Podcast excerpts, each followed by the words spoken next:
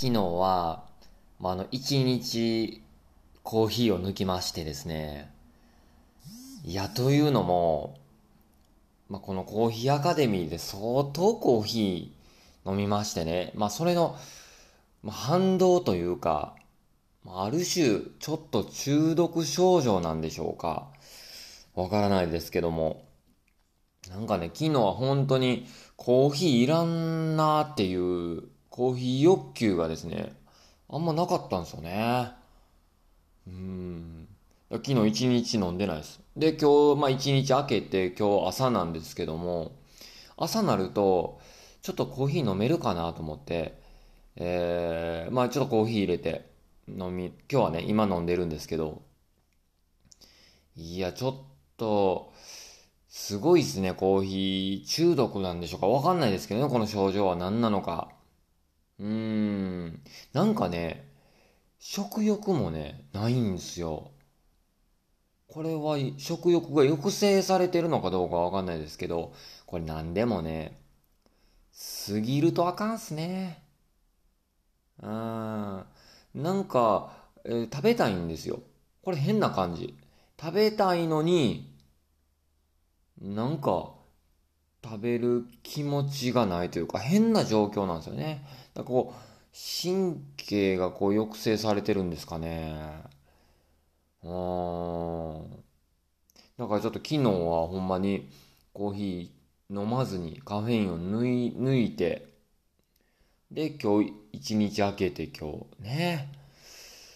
まあまあ、あのー、これがほんまにコーヒー依存症、いや違うなコーヒー中毒なんでしょうか。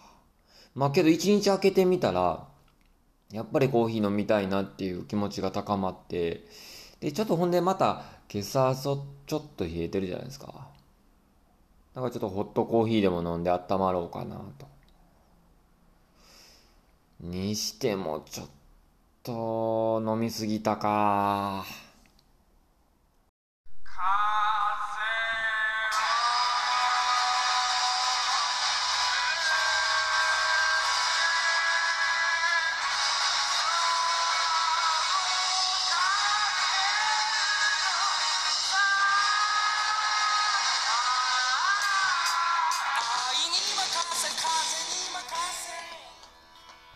始まりました。猫とコーヒーとまるまる。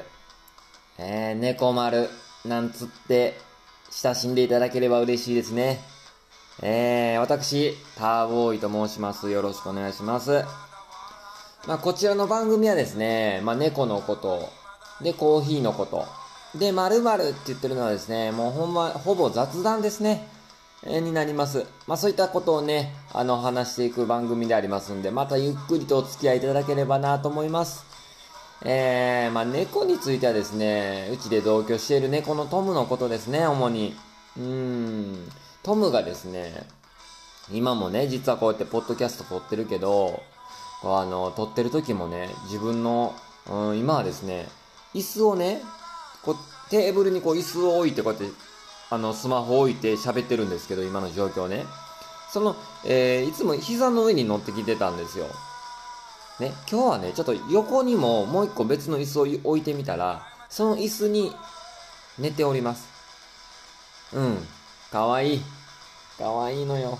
ねなんかこう、最近はですね、え、自分がいてるところに絶対にね、寄り添ってくるような感じでね。うん、なんかこう、性格が変わったかのように、何でしょうか？えらいなんかこう、塩らしいというか、えらい可愛いやんと思ってね、なぜたりするでしょ？ほんなガブッと噛むんですよね。なんやねんこれと。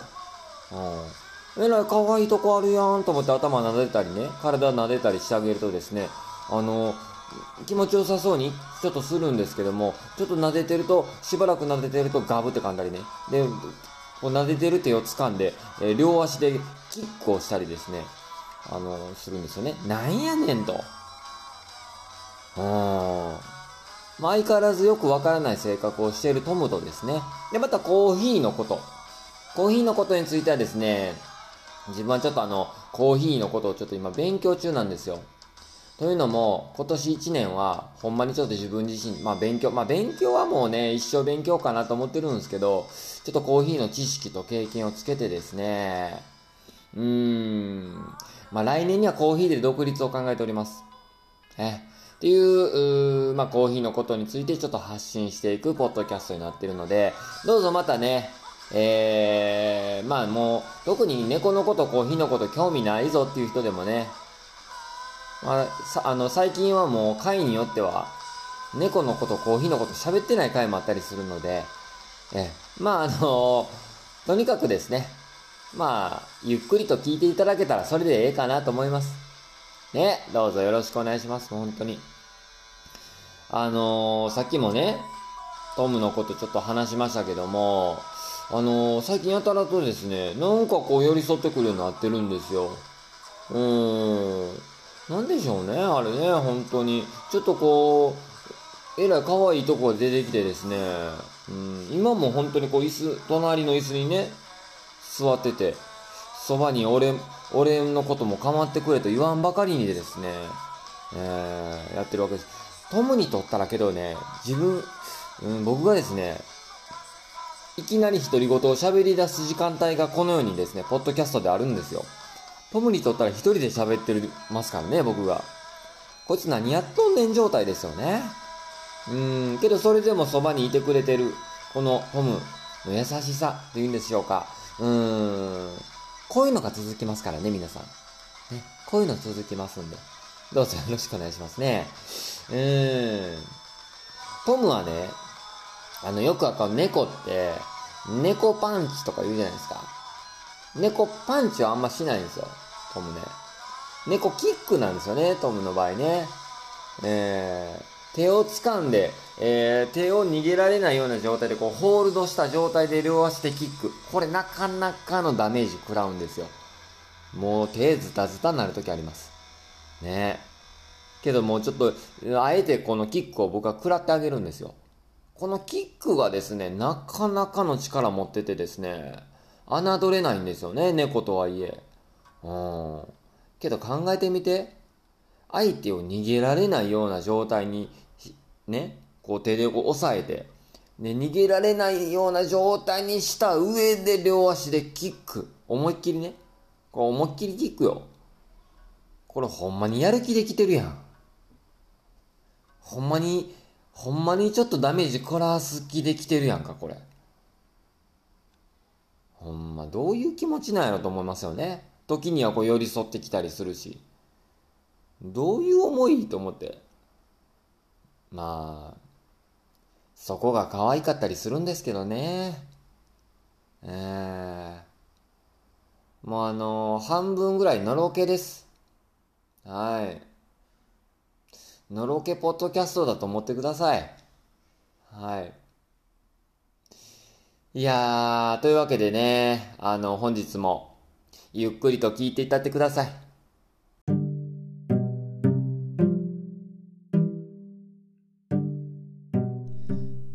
コーヒーのコーナーです。ここからはちょっとコーヒーのことについて話していきたいなと思うんですよ。うん。おとといの火曜日にですね、えー、UCC のコーヒーアカデミーのプロフェッショナルコースを受けてきました。はい、今回は、えー、4回にわたって受けてきます。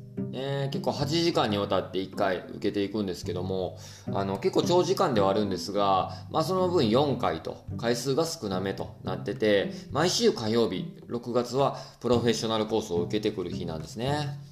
うーん。まあ自分自身のですね、こうやって話すことで、改めてこう知識が定着するかなと思って、ちょっと今日は話していきたいなと思うんですけど、まあ今回何をやったかというとですね、えー、まずは、やっぱりこうベーシックコースってこう前段階で受けたんですけども、ベーシックコースで学んだことの、えー、まあ味の構成要素、コーヒーの味の構成要素を、まあ、復習していったとともに、さらに深掘りをしていったって感じですかね。うん。まずは、カッピングをしたんですね。カッピングっていうと、こう、コーヒーの味をテイスティングしていく、まあ、えー、やり方、方法の一つでカッピングっていうのがあるんですけども、それを改めてやっていきました。はい。で、今回はちょっとベーシックとは少し違って深掘りしていたっていうのは、改めて違いを見ていくっていうのをやっていきましたね。これがね、すごいこうやりごたえというか面白かったんですよ。うん。普段もいろんなコーヒー飲んでいってるんですけども、それの改めてこう飲み比べってすることってあんまり少ないんですけども、それを改めてこうプロフェッショナルコースで、えー、違いを見ていくためにカッピングをしていったって感じですね。そして何の違いを見ていったかっていうと、まず品種ね。品種。コーヒーには品種っていうのがあって、まずアラビカ種っていうのと、えー、あともう一つカネホラ種っていうのがあるんですけども、えー、まあ別名ロブスターとも言われるんですけども、主にこの2種類、もう一つあるんですけどね、実はね、もう一つあるんですけど、主にこの2種類を、えー、飲み比べというか、こう違いを見ていきました。どういうふうに違いを見ていったかというと、カッピングですね。本当にこう、まコーヒー豆をひいた状態のやつにお湯を注いで、で、えー、フレグランスって言ってね、まずこう粉の状態での香り、で、お湯を注いだ時のアロマ、えー、湧き立つこの湯気ですね、アロマを。で、そして最後に、えー、フレーバーといってこうね、味を見ていくんですね。味と香りを見ていくんですけども。これね、まあどっちも普段、あの自分はね、カネフラッシュってあんまりこう飲む機会は少ないんですけども、飲んだことあるんですね。うん。で、アラビカ種、これどっちが同じ、えー、確か、これは、え、あ同じ産地ではなかったんですけどもアラビカ種とカネホラ種どっちがアラビカ種なのかどっちがカネホラ種なのかっていうのを見ていくっていうね。このね違いっていうのはもう歴然明確に分かれましてこれねあのほんまにこうカネホラ種っていうのはアラビカ種と全然味が違うのでどっちかっていうとこう麦茶とかコーン茶とかちょっと穀物っぽい感じうんの味味わいなんですよね。一方アラビカ種っていうのはいうのはもう結構70%がコーヒーの中でアラビカ種って言われるぐらい、えー、出回ってますので非常にこうコーヒーらしい味香りなんですよね。これの違いっていうのは本当によく分かって改めてどう違うかっていうのは分かりましたね。うん。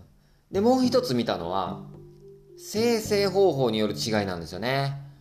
生成方法っていうのはこれも大きく分けて2つナチュラルっていうのとウォッシュドっていうのがあるんですね。ナチュラルっていうのはコーヒー豆を、えー、コーヒーの実をね、収穫して、で、えー、そのまま、実がついたまま、ね、皮を剥いて実がついたままの状態で乾燥させていくっていうのが、えー、ナチュラル。えー、コーヒーの実の、えー、果実の実の味が、えー、ゆっくりこう豆の方に浸透していったりとかするするんですけどもよりこうコーヒーの豆に果実味がするとか甘みがするとか言われている一方で、えー、やや雑味も入ってくるかなというような、え、のがナチュラルっていう製法ですね。もう一つがウォッシュド。これはもう別名水洗い式とも言われてて収穫したら水洗いをするんですよね。水につけて、えー、ちょっと柔らかくして皮を剥いた後に水洗いをしていく。で非常にコーヒー豆自体見た目はすごく綺麗で、えー、どっちかというとコーヒーのね個性が出にくい方法製法とも言われてるんですが、えー、逆にそれで、えー、実の方は削り取られていくので、えー、成長段階で味が備わった段、えー、備わっているのがこう出やすいとも言われてますね。だから環境によるこう、えー、味の変化っていうのが出やすいものがウォッシュドとも言われていますね。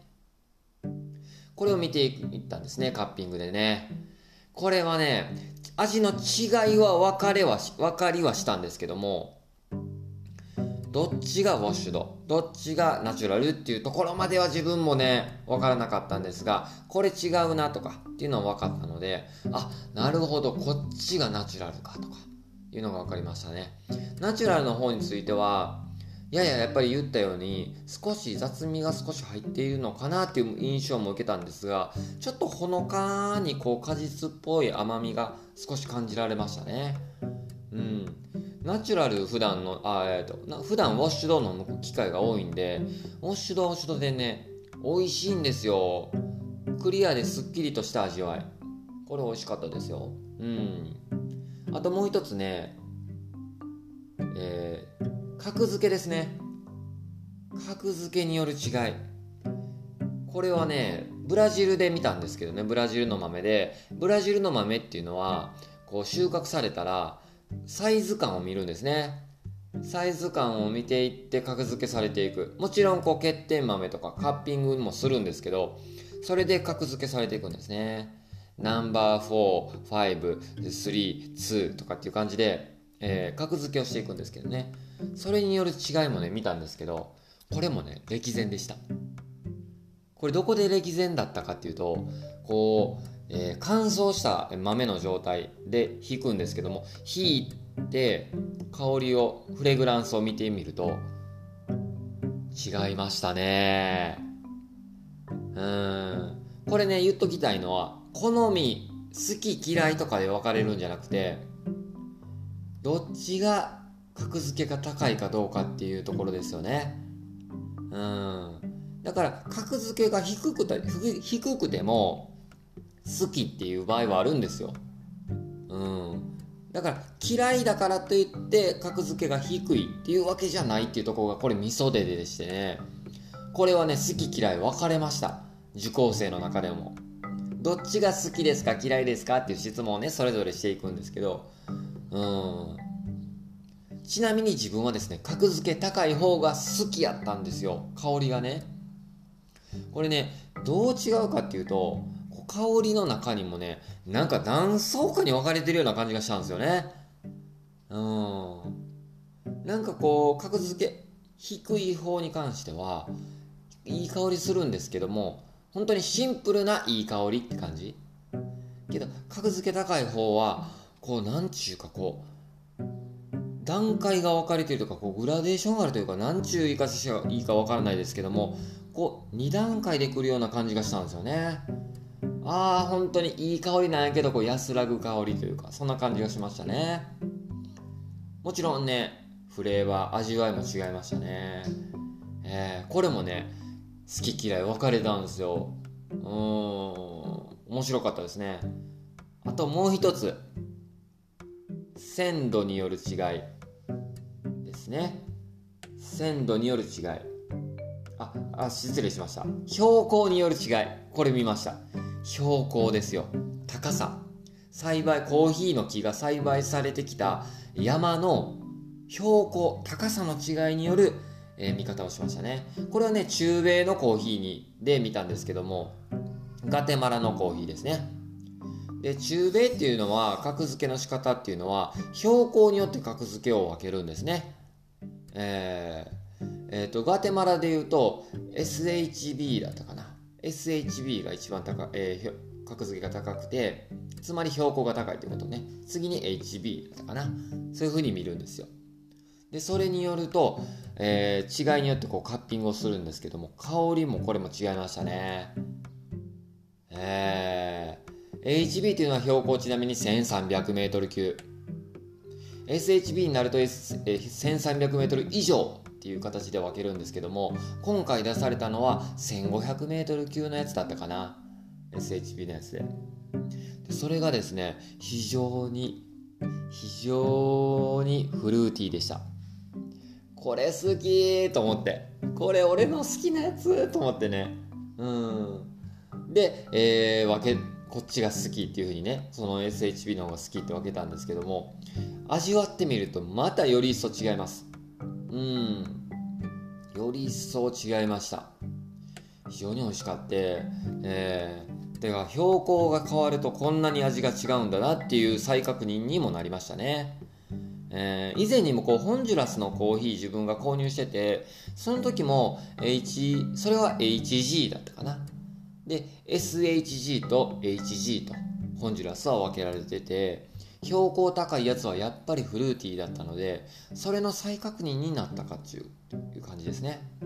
これをねまあ以上4つの違いによって、えー、4つの違いをカッピングで見ていったんですけどもそれぞれ2つずつ出ていくんですよ。これ確認しときたいのが、2杯ずつ。で4つの、えー、味の違いを見ていくの見ていくんですけどもつまり8杯一気にカッピングするんですよね。8杯、まあ、全部8杯が飲むわけじゃないんですけどもスプーンでねこうすすって味を見ていくんですけどこれねもう講師の人も言ってたんですけどしんどくなるから吐き出してくださいねって吐き出し用のカップも用意されてるんですよ。味を見たら吐き出してくださいって。これねなんか自分的にはなんか吐き出すことに対してちょっと抵抗があって吐き出さんと最初味を見てたんですよ。つまり全部飲んでたんですよ。ね。そしたらこれ午前中の段階でこれをやったんですけどもちょっとカフェインのカフェインを食らうというかですね。結構お腹に来たというかだから僕お昼ご飯食べれんかったんですよ。なんか食欲がなくなって。ねえ。これけどで午後から同じようにまた別の方法でカッピングをしてったんですけども午後からは、えー、焙煎度合いによる違い。でまた欠点豆による違い。であと、えー、引き目による違い。そして鮮度による違い。それぞれ4種類で、えー、違いを見ていったんですね。で午後の分に関してはそれを3 3倍ずつ飲んだんですよ。つまり12杯飲んだんですね。12杯。でどういう見方をしたかっていうと3倍中1杯が違うよっていう見方。3倍中1杯が、えー、間違い、えー、仲間外れがあるよっていう見方をして見ていったんですけども全部は分かったんですけど吐き出しながらも見ていったんですけどね午後からは。まあ結構なかなかハードでしたそういう意味では。はい。ここから吐き出すようにしてなんとかあの、乗り切ることはできましたけども面白かったですね。うん。まあ、普段からけどやっぱりこう焙煎していろんなこうコーヒー豆鮮度による違いを見るために2種類異なる、えー、コーヒーの種類でカッピングしてみると面白いなって感じたので、今後ね、これをちょっとまた、えー、コーヒーライフに取り入れていきたいなっていう風に感じましたね。えー、いや、それのダメージがまさか昨日まで引きずるとは思わなんだ。うん。時にこう、休館日ではないですけども、カフェインを抜く日っていうのは必要やなって思いましたね。うん。皆さんもぜひ参考にしてみてはいかがでしょうかコーヒーのコーナーでした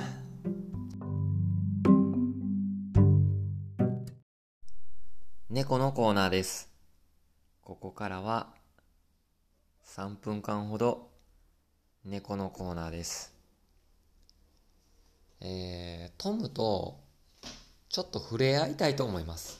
ねトムはちなみにですね先ほどまで椅子の横にいてくれてたんですけども、今現在はですね、ちょっとこう窓をね、窓の外を眺めています。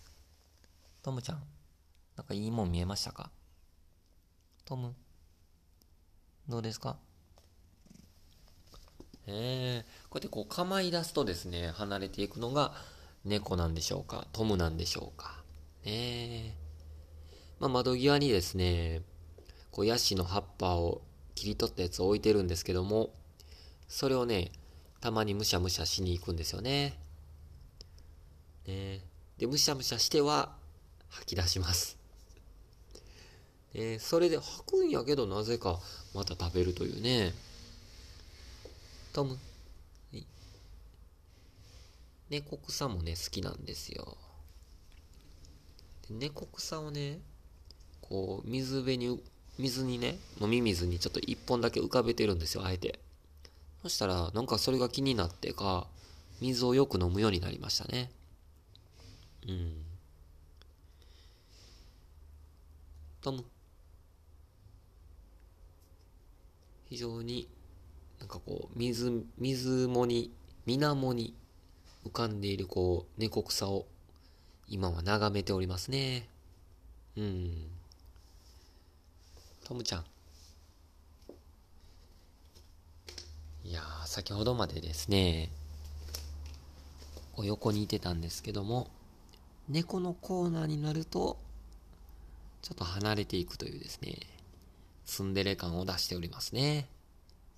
トムちゃん。非常に、そういうところがまた、魅了される一つなんでしょうか。ねえ。トムちゃん。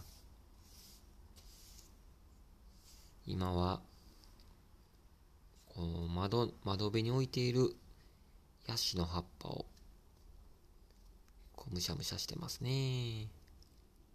トムちゃん。あとね、最近好きなのはね、あのー、小さなほうきを買ったんですよ。これなんで買ったかっていうと、あのー、観葉植物の土を掃除するように買ったんですけど、この小さなほうきがですね、これで体を撫でてあげると喜びます。はい。これで今もちょっと撫でてあげてます。ええー。ともちゃん。以上、猫のコーナーでした。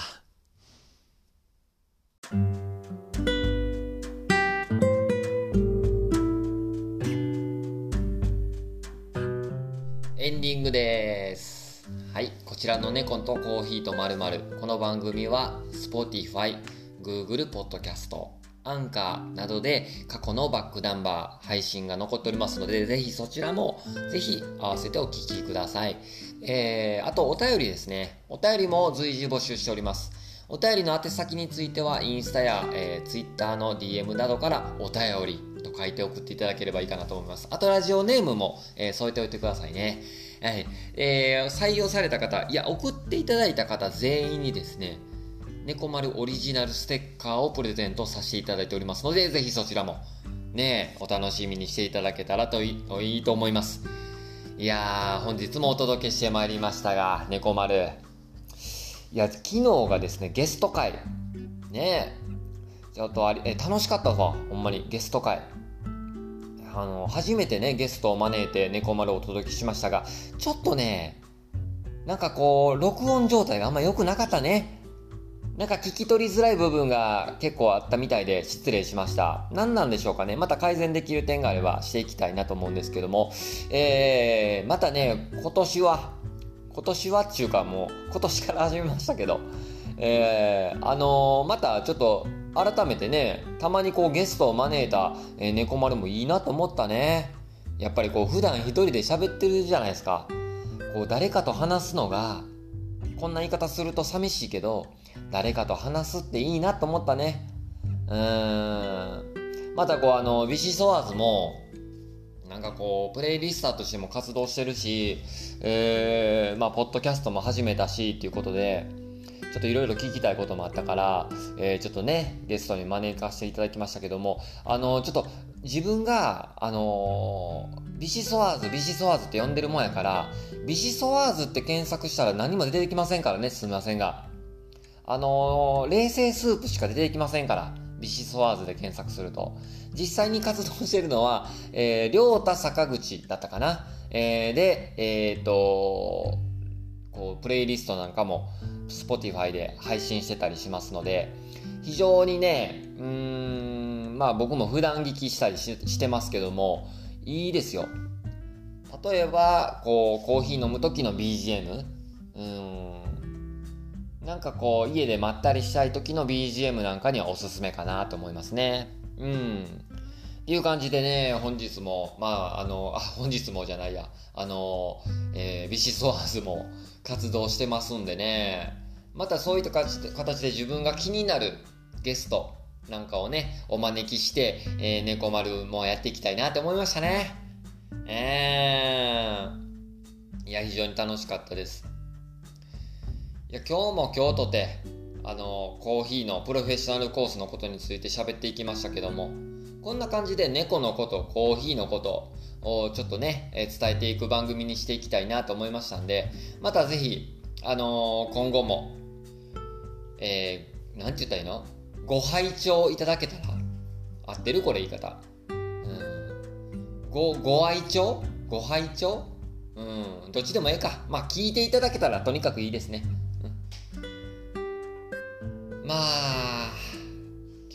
天気ですけども、今週末、ライブもあるんですよ、自分自身。天気だけがまた心配やのこれ天気だけが。前回、雨天で中止になったから今回リベンジってことで、6月11日の土曜日、ライブ予定してるけど、天気どうなんこれ。もう、揺さぶってくるやん。最後まで揺さぶってくるやん。まあまあまあ、そんな感じで自分も音楽活動なんかもしてますんで、よかったらまたチェックしていただけたら嬉しいと思います。あとどうか11日晴れますように。また聞いてくれよな。